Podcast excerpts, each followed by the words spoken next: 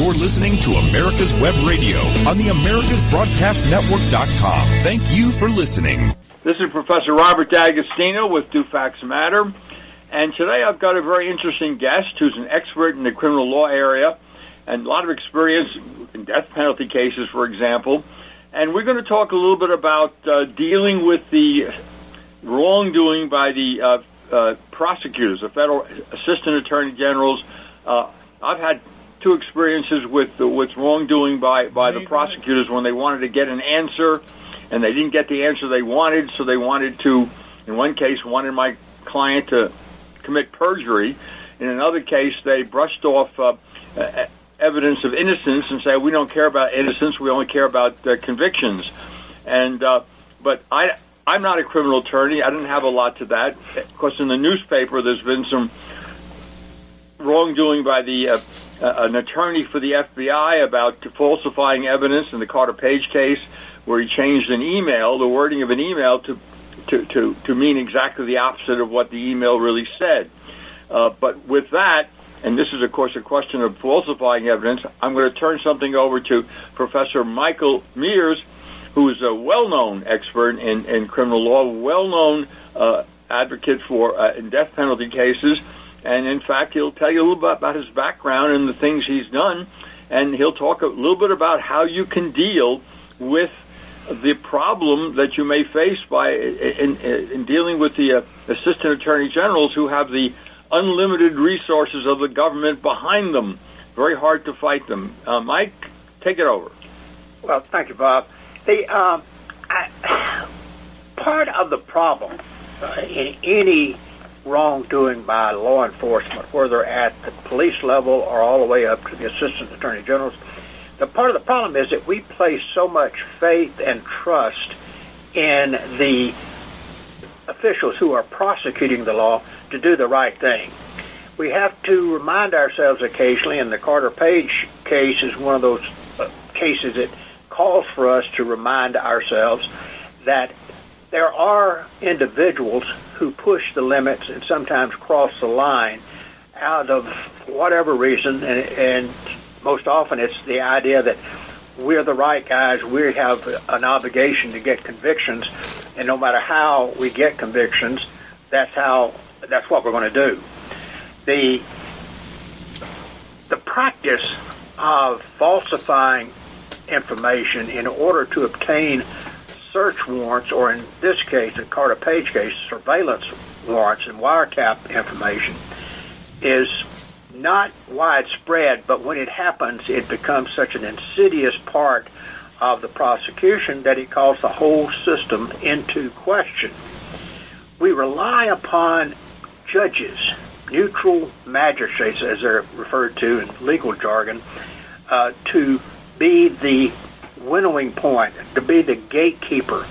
And when a police officer, FBI agent, or someone of that nature goes before a judge, in this case it was a foreign surveillance judge who are appointed for specifically for these reasons, but for these cases, uh, we depend upon the judge to help ferret out the truth. If the FBI agent is lying in order to obtain a warrant, we expect the judge to step in and refuse to issue the warrant. The problem we get, and the problem that I think this case opens up for us up for discussion, is that if there is no winnowing out, if there is no gatekeeper function, and then you have a law enforcement official, FBI or otherwise, who pushes the line and crosses the line and presents false information in order to obtain a warrant, then the system begins to fall apart. Now, there are a number of ways in which we as defense attorneys uh, try to prevent this from happening. Uh, the courts have stepped in, in in a number of cases, some of them death penalty cases, some of them just run-of-the-mill criminal cases, to try to send a message to law enforcement it doesn't always work. And here's the problem. Um, the courts will look to see was the false what, what's the falsehoods presented by the FBI agent to the judge. Uh, were they false? That's the first It's a two-step process. Okay, if they were false, then they go to the second phase, and that is, did it make a difference in this case? And invariably, the courts put a very high standard on evaluating the evidence. Yes, Mr. FBI agent, you lied. Yes, Mr. Uh, pros- uh, police officer, you lied. But it didn't change the outcome of where this case was going. So therefore, all you get is a slap on the wrist. That's the real problem we've got. In criminal cases, we have what's called a Brady violation when the prosecutor or the police withhold information that the defense should have access to, then the police have to turn it over if the court orders them to, but there's no penalty to speak of. And there is the problem, and I think that's the problem we're looking at from the Department of Justice and the FBI in this Carter Page case.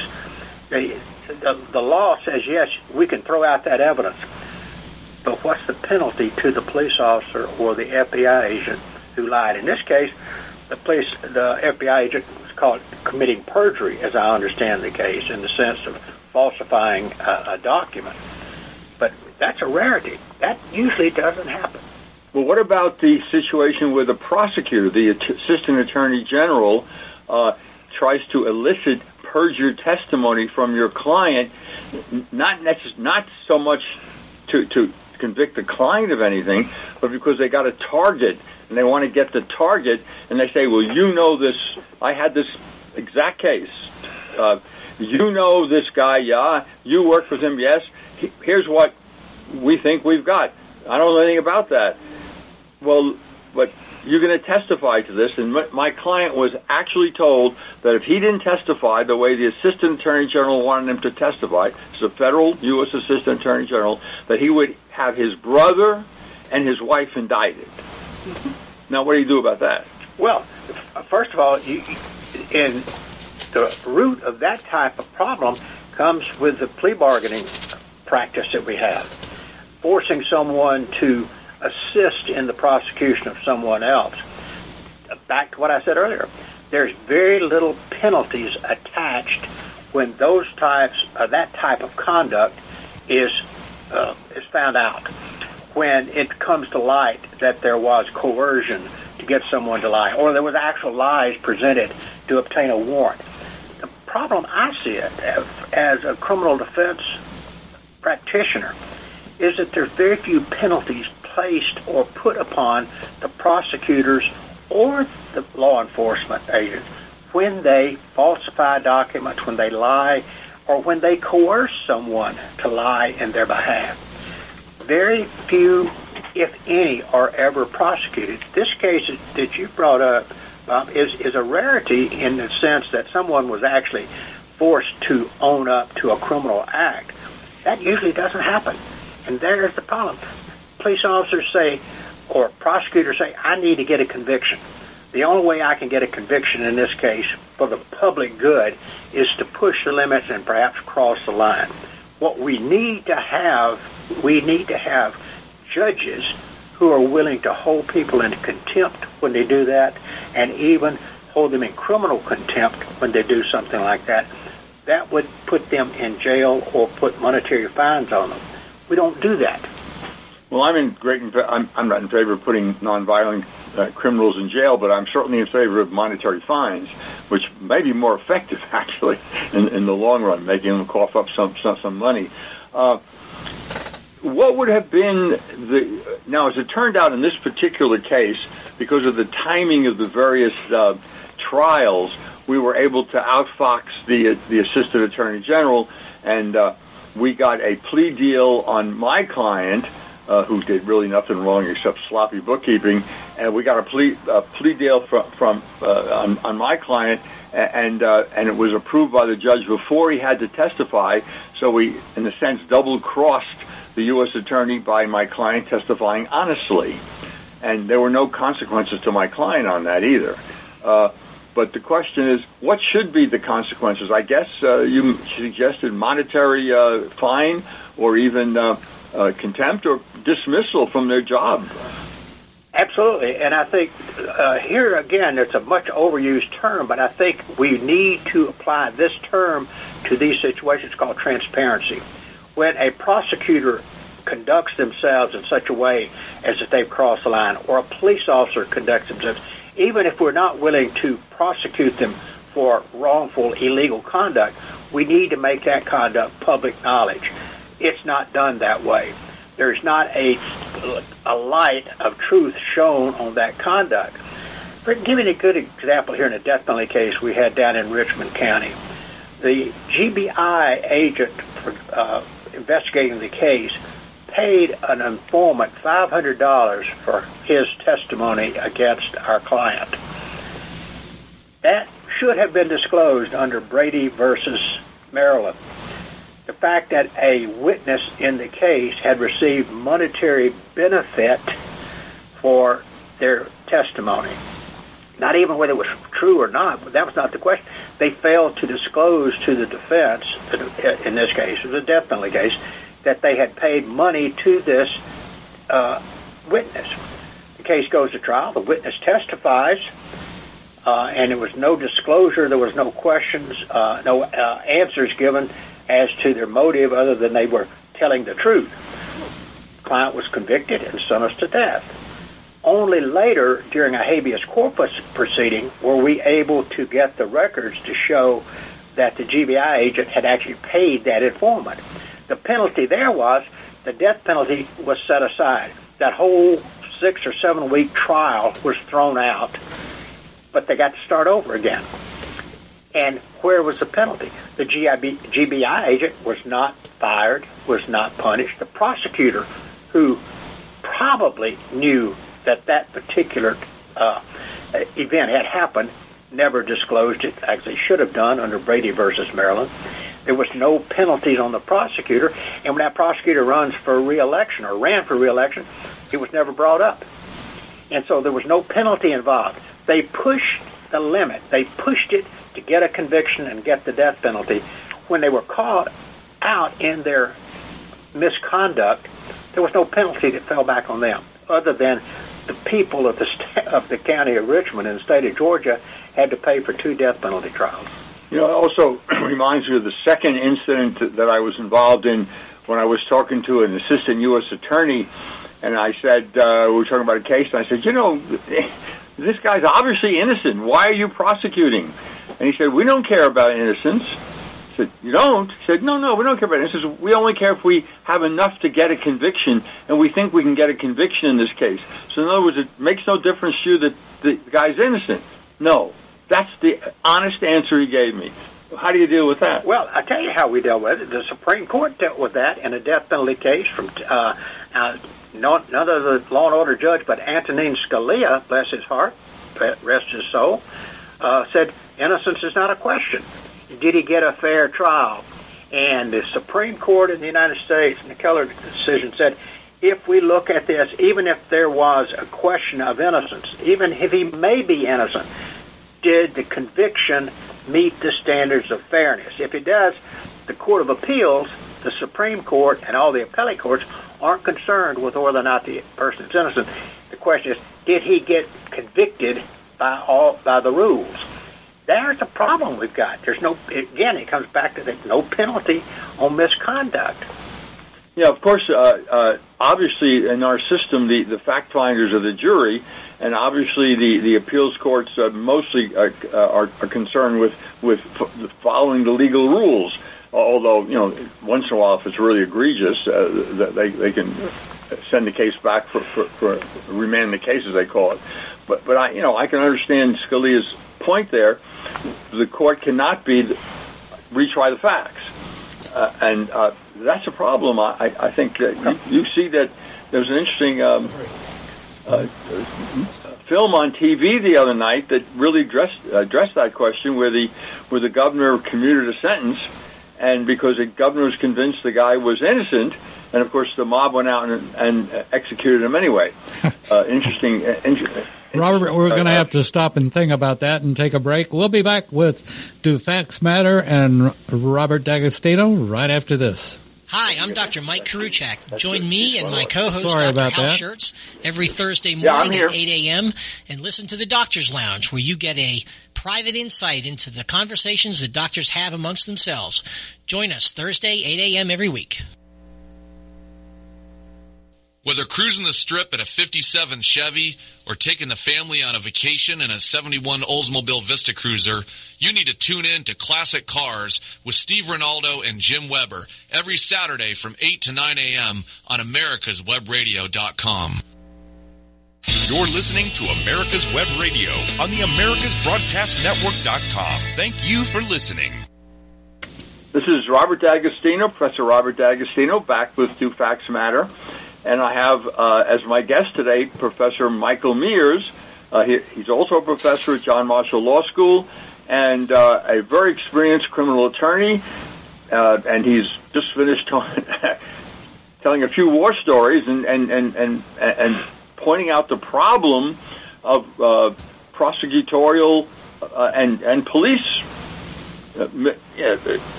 misbehavior, which is not penalized. And I've had two experiences, and I'm not a criminal attorney, so you can imagine that criminal attorneys have more than two experiences uh, of this kind of misbehavior, either lying or withholding evidence or even fabricating evidence. And uh, Mike, I'll turn it back over to you. You got some other interesting cases about that? Uh, yes, and, and, let me point out, uh, back as, where I started, um, is that we place so much trust in our elected district attorneys our public servant police officers or our appointed attorney generals, assistant attorney generals, and attorney generals, we as a society put so much faith in their ability to do the right thing. The problem comes up is when they, they being the prosecutor, the police, the assistant attorney generals, or the FBI agents, lose sight of their role in the prosecutorial system. As you pointed out, the prosecution is a process. It's not just a goal. You do not prosecute someone just to get a conviction. You prosecute someone to enforce the law and to see that justice is done. We have unbelievably good prosecutors in this country, both at the state and the federal level. I've known so many of them. However, every once in a while, some of these prosecutors, and there's one now that's involved in a case down in Brunswick, which everybody knows about, but I'm not going to talk about, has a history that if he's in court, you cannot trust anything he said about what took place as far as a discovery the law is, it comes out of a United States Supreme Court case from back in the 70s, Brady versus Maryland.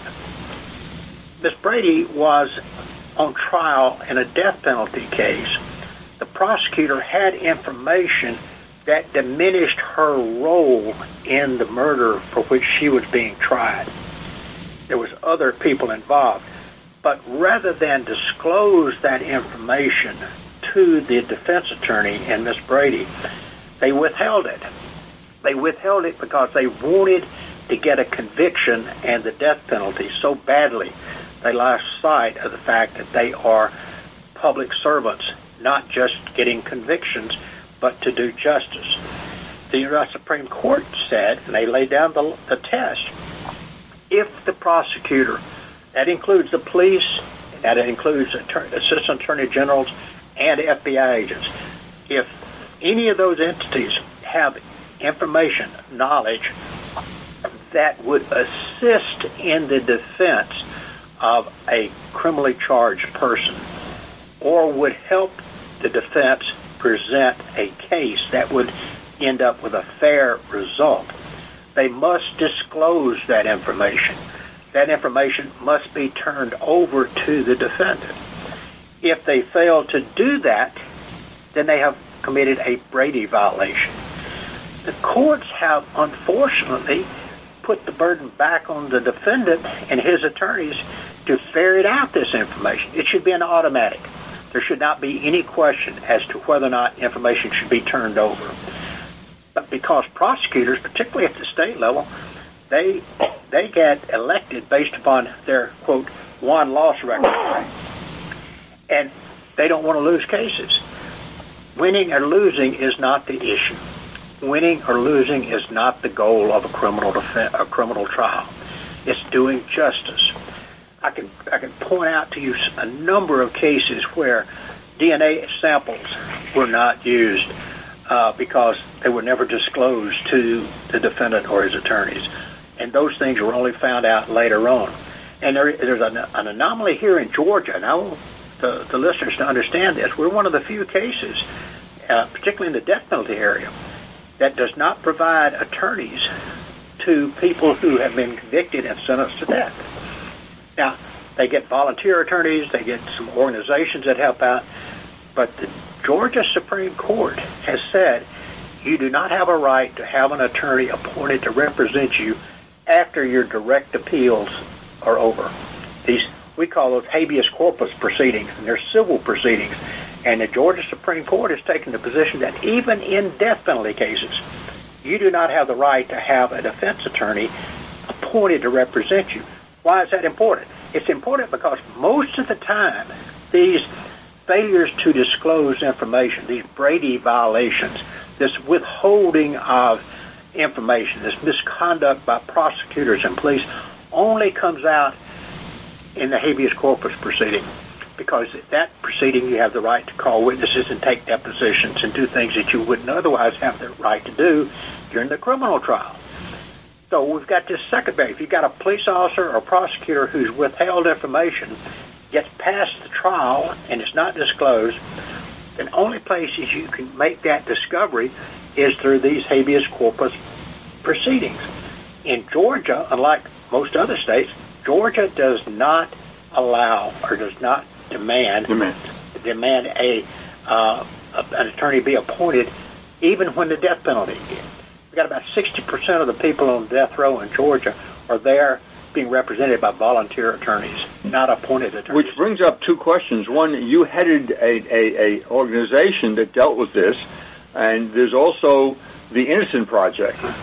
And if you uh, look at some of the TV documentaries, there are more innocent people in prison for felony convictions, even death row, than I think most people realize. I, and I'm not saying it's a majority. I'm saying even if it's 5% or 3%, that's a lot of people. Absolutely, absolutely. And if you look at the fact that the jurors, as you pointed out very appropriately, that jurors have to determine the facts.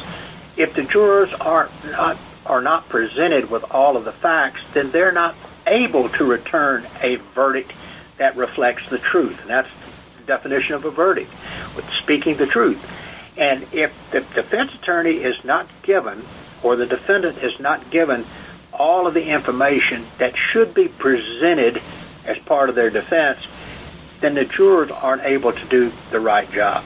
And, you pointed out that in the case where the governor commutes, we've even got another problem in Georgia. Georgia, right? The governor cannot commute a sentence. That's right. Georgia's very different that way, and I know that. Remember the case where the uh, teenager was uh, convicted of uh, the jury uh, convicted him of sexual assault because they th- thought that was uh, uh, a, a lesser offense than statutory rape, and that really caused a, a brouhaha because it wasn't. That's right. And the ju- and the ju- and they kept yelling about the.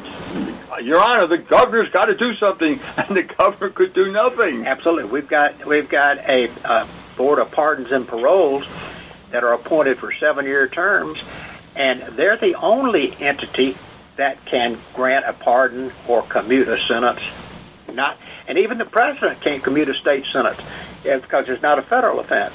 So you combine, talk about the numbers. You combine a prosecutor or a police officer's conduct in withholding information.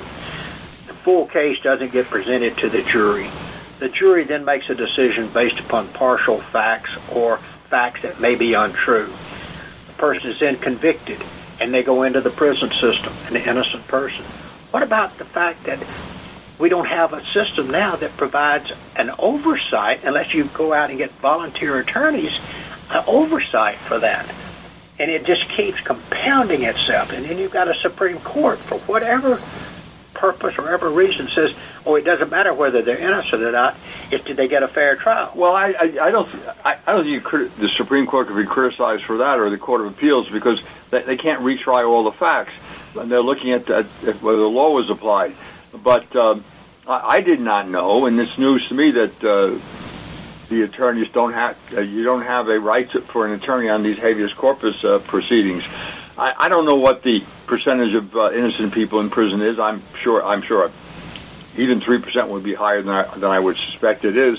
But uh, there are enough cases to uh, concern. And one of the problems uh, that I see, and I've always saw this, and I, in fact, I recommended some years ago a change in the law, is a conviction on these crimes by eyewitness testimony, which is notoriously bad. Eyewitness, te- and I suggested at one point that on any ca- case that involved the potential death penalty, that the death penalty could not be the the the the uh, the, uh, the punishment if the only w- testimony was eyewitness testimony and there was nothing else to back it up. Well, you're, you're absolutely right. Uh, the, one of the types of evidence that's been found to be most untrustworthy uh, and most unreliable is eyewitness testimony. People think they see something that's not there. As you know, you're, you've got a scientific background that only about 10% of what someone sees actually makes it into the brain, right. into the storage area. And so when you pull back out, it also comes back out based upon what's already been stored in the brain uh, from other experiences. That's why cross-racial identification is worse than even eyewitness identification because we don't have the ability to view what we think we saw. That's why eyewitness identification is bad. If you combine an eyewitness testimony with a police officer's failure to disclose relevant facts about that eyewitness or how that eyewitness was uh, was coached to testify, then you've got the makings of an innocent person being convicted. Yes, and uh, one of the shows that I enjoy, and I do have a science background, is that show on forensics that's on, on TV. And Yeah. occasionally they have shows where they they find out someone's been innocent, has been in jail 16 years, and is innocent, or, or sometimes only in jail six months. But the the point is, it's always an interesting story, and of course, it's uh, at the center of it is one. The only testimony or the only evidence was eyewitness evidence. Uh, and that brings up another point. I was talking to a student, and, and I pointed out that they ought to, you have a course in, in forensic evidence, and I said you need to take uh, Professor Mears' course if you're interested in criminal law, particularly. And I said, let me ask you a question. Uh, if you have, uh, if you if you test DNA test, and you, you, you test one site on the DNA and it matches, uh, and and absolutely matches the DNA from the crime scene, do we have a conviction? Because the and, and what percentage? Oh, it's ninety nine percent. No, it's fifty percent. It's either yes or no. That's why they test seven sites. Mm-hmm. Because if all seven sites come out the same way, the, the chances of all seven sites being wrong is one chance in 10 million or 10 trillion or something like that. But the chance of one test site being wrong is quite high. It's a yes or no, 50-50. And if it's two sites, well, each one's one half times one half. One quarter of the time is going to be wrong, and then one eighth of the time. So you do statistics. So I think it's a good idea for students in criminal law to study a little bit about statistics. Uh, in fact, the, the great case on statistics was, of course, uh, out there in uh, uh, Orange, O.J. Simpson. Yeah. I mean, uh, they, they destroyed the DNA evidence, which which pointed to O.J. Simpson, but percentage-wise, they didn't do enough. Oh, absolutely. And, and they withheld information uh, the, initially. And because O.J. Simpson had the money to hire the best lawyers, the best experts, uh, one of the most interesting uh, parts of the DNA evidence in the O.J. Simpson case was when the police, again, back to police misconduct, Yes. the police officers planted uh, the victim's blood on O.J.'s socks. And this was proven at trial, but they, they actually took blood samples that they had collected at the scene of trial. This is Robert, we're going to have to talk Taking a about after a break. Okay, we'll be right back after the break. in this case. The disease of uh, addiction is a life altering challenge, not just for the person suffering its effects, but also for the family and friends who support and love the one caught in its grasp. What should be the course of treatment? Who is the best person to render treatment? And what is the best place to go for the care that is needed? We know that you want answers to these and many more questions. Call 770-696-9862 and speak to a representative of the Atlanta Healing Center. They can tailor a program specifically designed to address the needs of the person suffering with an addiction or give you guidance as to where that help may be found. Information is the key, and the trained staff at AHC is here to assist. If you wish, you can also get more information on the website located at www.atlantahealingcenter.com. Ladies and gentlemen, boys and girls of all ages, I am Roger B., host of the Locked and Loaded Show on America's Web Radio. Be sure to join us live every Tuesday at 1500 hours for the latest in gun news, gun products, gun politics, and other gun related stuff. That's Tuesday, 1500 hours, America's Web Radio. If you live to serve and want to make an even bigger difference, consider joining the U.S. Army. With training in fields like medical care, linguistics, and engineering, an Army career can amplify your efforts with humanitarian opportunities all over the world. Plus, you'll receive competitive pay and incredible benefits, so you'll be taken care of too. Learn more at goarmy.com. You're listening to America's Web Radio on the AmericasBroadcastNetwork.com. Thank you for listening. This is Professor Robert D'Agostino back with Do Facts Matter. I'm here with uh, Professor Michael Mears. And during the break, we were kind of chatting a little about the O.J. Simpson case and uh, why that case went the way it is. A case that most people in the country, if you took a, uh, a, a, a survey, thought O.J. was guilty of the murder, and he certainly lost the civil case, for example, which has a different standard of, of, uh, of, uh, of proof. But uh, the even though the police, in my view, the police had O.J. Simpson. Uh, they messed the case up, and uh, Professor Mears, who's looked at that case in some detail, talking about police corruption, you have it right in the O.J. Simpson case, a case they should have had an easy conviction, and yet they lost it. Why? Here's why. Uh, the the jurors were able to. Uh, the jurors were presented with the truth of the case because O.J. Simpson had some very good lawyers and very good expert witnesses. One of the key pieces of evidence against O.J. Simpson was supposedly blood from the victim, Nicole, that was found on his socks, which were found in his floor. If you recall, he allegedly had rushed in, uh, taken off his clothes, changed clothes, and flew to Chicago. In the process of that, he took off his socks and left them lying in the floor of his bedroom. The police had collected blood samples from the victim, Nicole, at the crime scene. The police officer who collected those put them into blood vials to take to the crime lab. In order to keep the blood from clotting and make it easy to test at the crime lab, police always use an anticoagulant chemical. They put that, so that was put into each of these blood samples. The police, in their corrupt and their dead determination to convict O.J. Simpson, which I believe he was guilty, but they wanted more.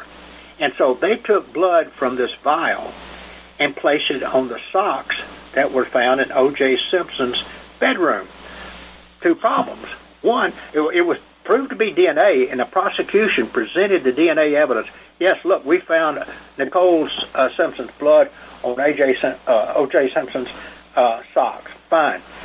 But what Barry uh, and the other attorneys were able to point out through their expert witnesses, first of all, that the blood had been planted on the inside of the sock rather than the outside because when O.J. Simpson took off these black socks, and I've seen pictures of them, he took them off like most of us do, and they were inside out. So when they picked up the socks to plant the incriminating blood evidence, they put it on the inside of the sock, which raised a very good question. How did the blood get on the inside of the sock rather than on the outside? It hadn't saturated through. It was just blood specks. Secondly, when they actually tested the blood, they said, yes, this is Nicole Simpson's blood. No doubt about it. The DNA is correct. However, how did the anticoagulant chemical get in the blood that was on O.J. Simpson? Well, you see, that type of and that level of corruption would have convicted O.J. Simpson, and everyone would have been walked away and said, "Oh, justice was done." But because the police's corruption, the police officers' corruption, and I think the complicity of the prosecutors too, they should have known better. Because of that, Barry and his attorneys, uh, all of O.J. Simpson's attorneys, uh, Johnnie Cochran, were able to disclose to the jurors the misconduct. The penalty there was a guilty man walked free. Now he was eventually uh, found, as you point out, found uh, liable in a civil suit, but he walked free from a murder case, and he walked free because the police's misconduct was found out. How many other cases do we know about or don't know about where the misconduct was not found out, where the misconduct was not presented, and the jurors made a decision based upon false evidence? Well, of course, uh, you suggest, and, and I think it's a good suggestion, that when it is found out, there should be an, a public uh, a penalty, and that penalty, losing the job, being fined, being suspended without pay. There's got to be something to indicate to others, don't do it. And if there's never a penalty, the temptation to enhance your reputation by getting a conviction is always there. And unfortunately, as we've seen in uh, uh, uh, occasionally, it's easier to get a conviction if people don't have lawyers than it is if they have lawyers. And that's why uh, uh, the judges, I've been to court to listening occasionally when our students are, are practicing. One of the things the judge always asks, do you have a lawyer? And say, no, you know, these are serious charges. Don't you think you should get a lawyer? uh, I can, you know, uh, uh, assign a lawyer to your case. Would you like me to assign a lawyer? And uh, I was in the Sandy Springs uh, court uh, listening. There's a uh, my client was there. Uh, we were going to lunch, and he had a, a fine to pay, so we stopped off. But I found it very interesting just listening to to the judge and and and how really how really good the judge was about telling people get a lawyer he didn't say it that way. He said, "Don't you believe you should get a lawyer? You want me to assign you a lawyer? This is not." You know, this is this is jail time here, folks. If you're convicted, mm-hmm. and so uh, I think that uh, a lot of judges do try to make up for the problems and do try to to, to help uh, defendants. Of course, crime is always with us, and uh, and there's never enough resources to cover all the need. Uh, never, and that's why voluntary uh, lawyers who volunteer are uh, are so so important. Uh, as I said earlier, there are many, many, many vast, vast majority of our judges and police officers, U.S. attorneys, uh, assistant U.S. attorneys, and our FBI agents are honorable, well-meaning people, and they do their job the correct way.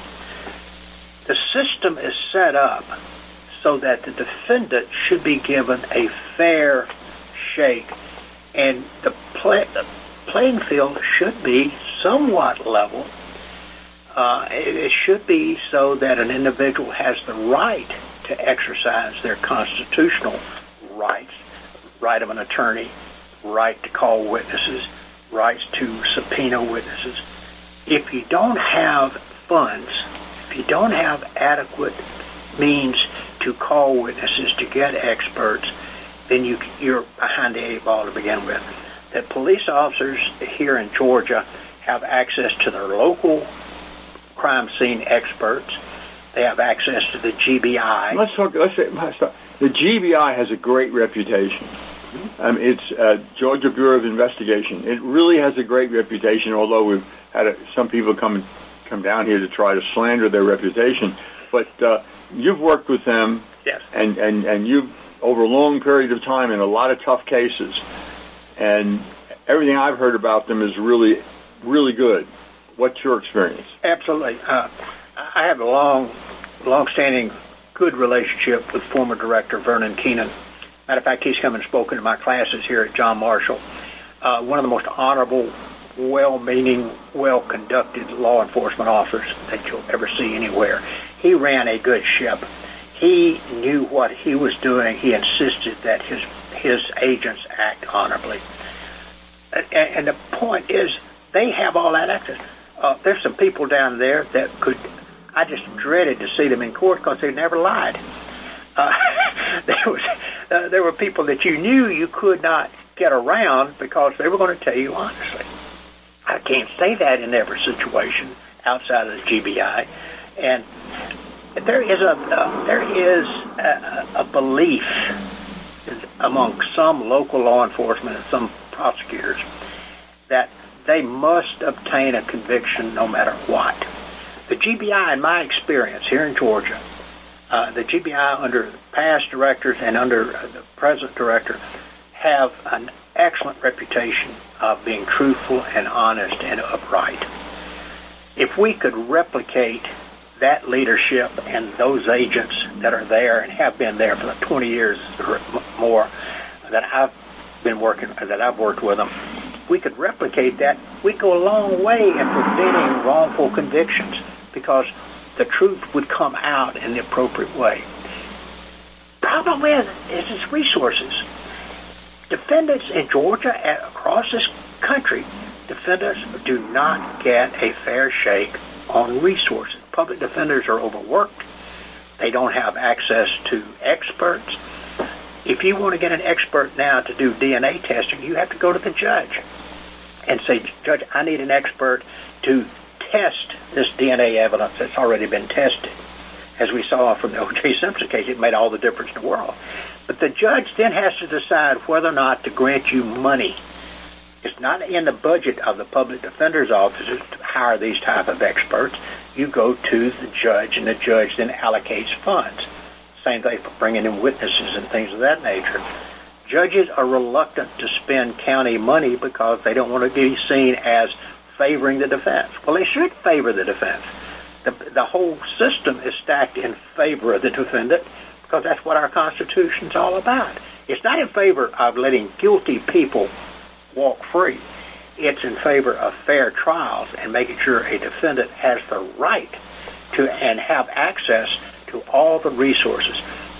We don't have that situation right now. Well, of course, but but we really can't, can we? Because there's priorities. There's only so resources are finite, and the demands tend to be infinite. Uh, I, I have uh, just as a personal thing, I, I have picked a, a few charities which I support, uh, and the question is, uh, I get these appeals from the public defender's office and the question is, where am I going to give my money? I'm not wealthy, but I'm affluent. I can I can make contributions, and I do make uh, substantial contributions based on my my income. And uh, uh, and I say, well, wait a minute. Am I going to give my my money uh, to the defense, public defenders, or am I going to give it to something like Covenant House, which which uh, houses homeless kids, homeless children on the streets, homeless 16, 17, 18 year olds who have no place to go, who are involved in the sex trade and, and need need to be helped. So the question is, who do you who do you prioritize? And as a volunteer, and governments have the same problem. And there is more money, I mean, or more votes in certain types of uh, subsidies than there is in other types of subsidies. So the, a politician wants to get reelected where's he going to put his money? To put, sometimes they're going to put their money where, where they can, quote, buy, unquote, the most votes. And putting money in the criminal defense may not be a high priority. Well, we, we, we've seen that in current political uh, races running right now. If you are running for office and you happen to have been a criminal defense lawyer, that somehow makes you a bad person. uh, I'm not going to get into politics on it, but I, I, somehow that turns upside down. The fact that you represented criminal defendants. Yeah. Uh, someone asked me one time, why didn't I run for uh, other office? I was mayor of the city of Decatur for almost 10 years, but someone said, why didn't I run? I said, because I'm a criminal defense lawyer, and I'm not going to waste my time out there because I'm in an unfavorable category of, of politicians. But we can make it. We can fund it. And let me let me point out for your listeners, there is a way for us to provide a level playing field for these defendants to get a fair shake. Freedom is not free. You've heard that cliche before. Neither is democracy free. We must pay. We must pay for a system that works. Otherwise, the system it, it, the system doesn't work. I think the standard should be reasonably worked, but that. But well, go well, ahead. Well, even, okay, uh, even reasonably worked. We start off with the fact. First of all, let me point out to to your listeners. Robert, let us think about that. Of all criminal cases end up in plea agreements. Only about two to three percent actually go to trial. But to get that plea agreement where a, a, a plea is fair and reasonable, the defense attorney still must do his or her due diligence. But there is a way to pay for it, and it's a reasonably fair way to pay for it. Robert, People let us think about that, okay? Court systems to resolve civil disputes all the time. And we, when I was the director of the public defender system, we devised a method to come up with over $50 million. Now, this is 20, almost 20 years ago. We devised a system to come up with at least $50 million a year just for defense. And not one single dime of taxpayer money was used. Let us uh, fig- let us see if we can figure that out while we take a break, and we'll come back and get the answer right after this. In 2009, the membership organization Docs for Patient Care was founded. People all around the country wanted to participate in the efforts of this group, and they wanted to join, but they were unable to do so unless they were physicians. It's for this reason that the Docs for Patient Care Foundation was created. Now, everyone can join the fight and become a member of an organization created by doctors for patients dedicated to fighting for your healthcare freedom and preserving the doctor-patient relationship. While you're at your computer, please go to www.docs4patientcarefoundation.org. That's www.docs, the number four, patientcarefoundation.org and make a tax-deductible donation and join the fight along with us. Thank you. If your health insurance premium is more than your mortgage, Ellen Deal with Ideal Solutions is here to help. Whether you're a small business owner, individual family, or baby boomer, email MAGA45CAG at gmail.com and I'll respond with three easy questions to help you determine if you can get away from Obamacare. As a 20 year veteran of the insurance industry, I'm here to help with all your insurance needs. Email Ellen Deal at MAGA45CAG at gmail.com. You're listening to America's Web Radio on the AmericasBroadcastNetwork.com. Thank you for listening. This is Robert D'Agostino, Professor Robert D'Agostino, uh, professor at John Marshall, Atlanta's John Marshall Law School, and I'm here with Professor Michael Mears, who at John Marshall Law School is uh, fortunate to have as a criminal uh, uh, teaching cr- uh, criminal law and evidence, particularly evidence, which is a hard course to teach, as students will tell you, and. And uh, we're we're talking about uh, the resources and the resources necessary uh, to at least make a system reasonably uh, level. You can never do that because the government, uh, really, especially the federal government, has you know unlimited resources. But you certainly could uh, could could, could could do more about leveling the field to prevent. And look, most criminal defendants are guilty, and, and they, as Professor Mears points out, you know, they plea out. And they plea out because they're guilty of something, and they're lucky to get a plea for a lesser charge, and and the and the prosecutors get rid of them and, and clear up their trial calendar. But uh, there are others who should go to trial and should get a fair shake. And uh, Professor Mears had a solution, or at least a partial solution to the problem, which is no more. Go ahead, Professor Mears. Uh, Bob, what people don't understand is that in order to prevent police misconduct, prosecutorial misconduct, which was where we started our discussion today, you have to have a flashlight to shine on the truth. That flashlight is held by the defense attorneys. It gives transparency to the system and makes sure that costs money. The O.J. Simpson case is a perfect example of someone with a lot of money uh, being able to shine light on, on police misconduct.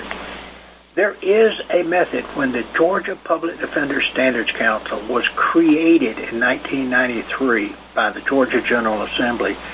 There was no, not much money involved to, to fund uh, to fund it from the legislature. No tax money.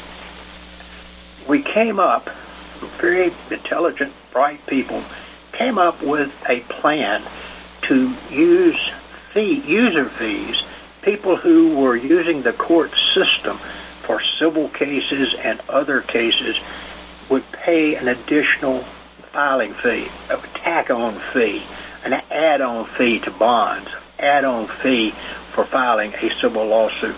Those funds over a period of time would be then put into a separate account that would be used to fund the public defender system's need for resources, such as experts and, and things of that nature. the estimates originally was somewhere around 50, 60 million dollars that those funds would generate over a year's period of time. You say, well, it's it's fifty dollars here, ten dollars there, five dollars here, but you have hundreds of thousands of cases going through the system, so the funds would be there. In today's world, that would be 150, 150 million dollars perhaps, but it'd be a lot of money. The problem we ran into is that the system was operating fairly well. We got an award from the American Bar Association for having one of the best innovative systems in the United States. Our legislatures woke up one day and said, well, there's $60 million sitting over here. Why aren't we using it? It's not tax money. And so the legislators started pulling funds out of that money that was designated for public defenders to build fish ponds, to do pet projects in their home counties or something like that because it was not tax money, so no one was going to get upset with them for using this money.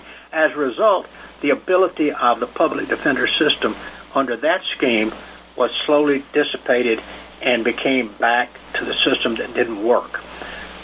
If we had the guts as a society, as a legislature, and I would say if our judicial council would step in and step up we could reinstate that type of funding in today's world using user fees from courts, using bond uh, add-on to, to bond fees. So if you if you had a you had to pay five hundred dollars for bond, you'd add fifty dollars on.